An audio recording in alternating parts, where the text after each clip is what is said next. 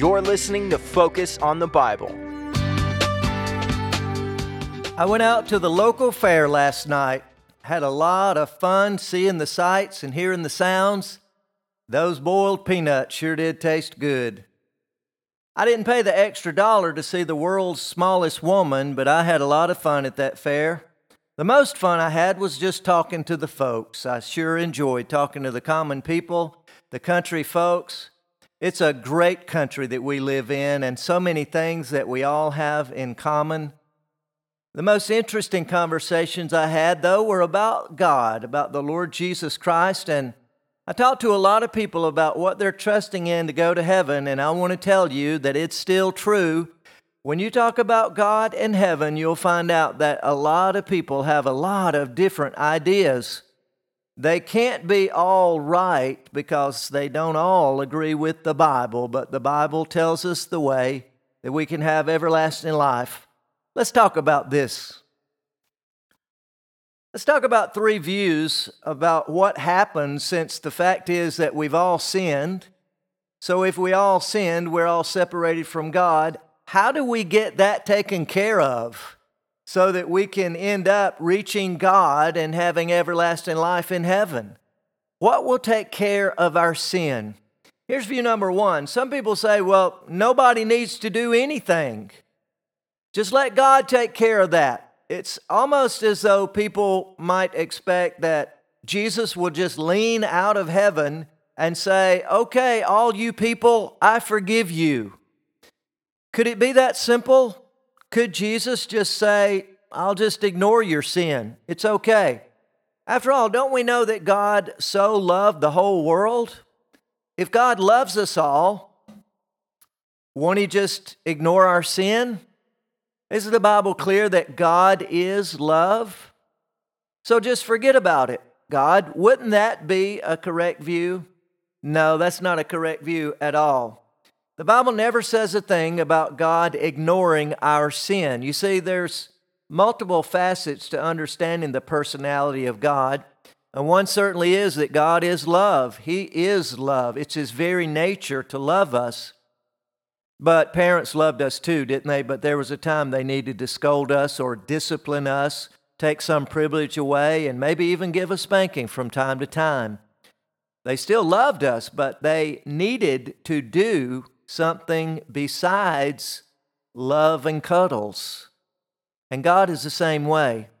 The God who loves us is also a God who has promised that He is the judge. He's the judge of all flesh, the Bible says. The Bible also says he's the God, he's the judge of the living and the dead. So God is the judge. So when someone brings the view that nobody needs to do anything to take, take care of their sin, that Jesus will just forgive everybody no matter what, then we have some real problems with that who focus on the Bible. We don't even like crooked courts, do we?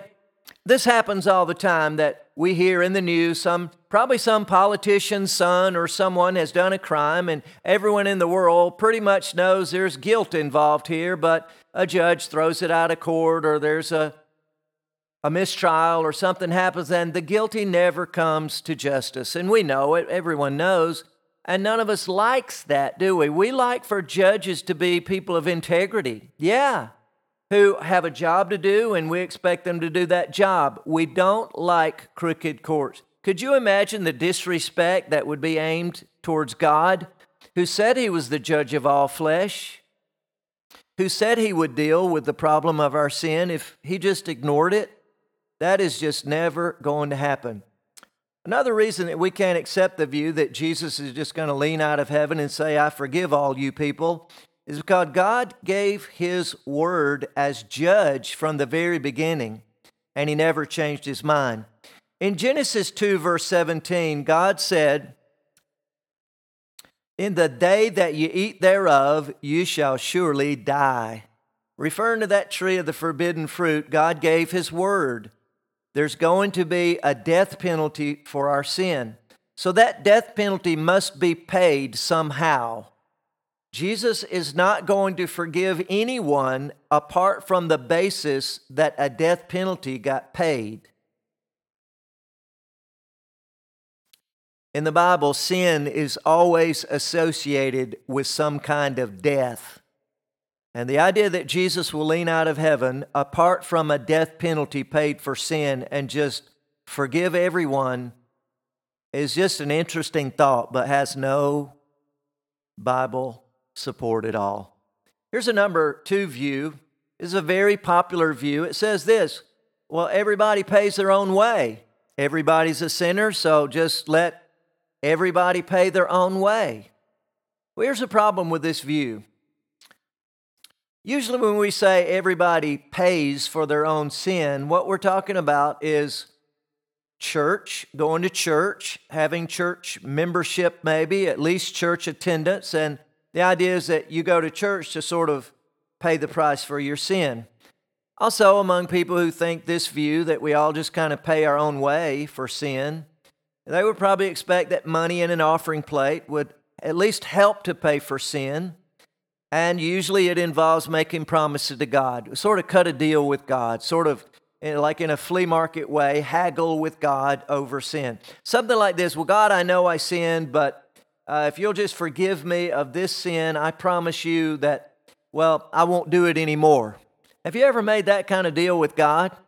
I'm going to guess that if you made that kind of deal with God, you probably went and did that sin again, probably even multiple times, because that's the way human nature works. And usually people who think that we sort of pay our own way for our own sin, they have in mind probably good works. You can do enough good works, that'll pay for your sin. If you could really do enough good works, maybe you could pay them all off, or at least your good works would be enough to satisfy God that you did enough. And especially if He grades on a curve, you maybe maybe get your way into heaven that way. But the problem with this view is it ignores what the Bible says. Ephesians chapter two and verse eight and nine says, "For by grace are ye saved through faith, and that not of yourselves, it is the gift of God, not of works, lest any man should boast." So I want to emphasize the last part of that verse right now. God says it's not of works, not of works. And that's really not a hard phrase to understand, is it? It's not of works. Why? Because God won't allow boasting in heaven. No one in heaven is ever going to make a boast that they paid their own way, they paid off their own sin by doing good works that God accepted as a penalty for sin. Remember in number one, we talked about this. The only right penalty for sin is a death penalty and not a good works penalty. Likewise, Titus chapter three and verse five says, "Not by works of righteousness which we have done, but according to His mercy He saved us." Let's emphasize the first part of that verse. He says, not by our own righteousness. It's not by works that we've done. It's not by righteous deeds that we've done. That's the wrong payment. If we all could pay for our own sin, then that payment that we must pay would be a death penalty. Now here's the problem. We throw the word death around a lot, and it can mean different things to different people, but when the Bible talks about death, the Bible means separation, separation. Death never means stoppage. It doesn't mean to cease to exist. Death means separation. So when God told Adam, "In the day that you eat thereof, you shall surely die," what He meant was, in the day that you eat thereof, you're going to get separated from Me in a spiritual way. Now we know that we're all going to die. That means that physically, our physical body gets separated from the eternal part of us. Yeah. And when God said the penalty for sin is death, He really meant the penalty for sin is death. It's not good works, and it's not our own righteous deeds. Well, here's a third view. The third view says God pays for sin. Okay, the first, let's review. The first view is nobody needs to pay for sin. Just let God ignore it. He won't do that. The second view says that each person pays their own way.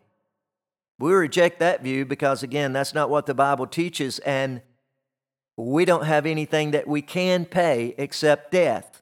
And if we die with sin, then we spend eternity separated from God, because of our sin.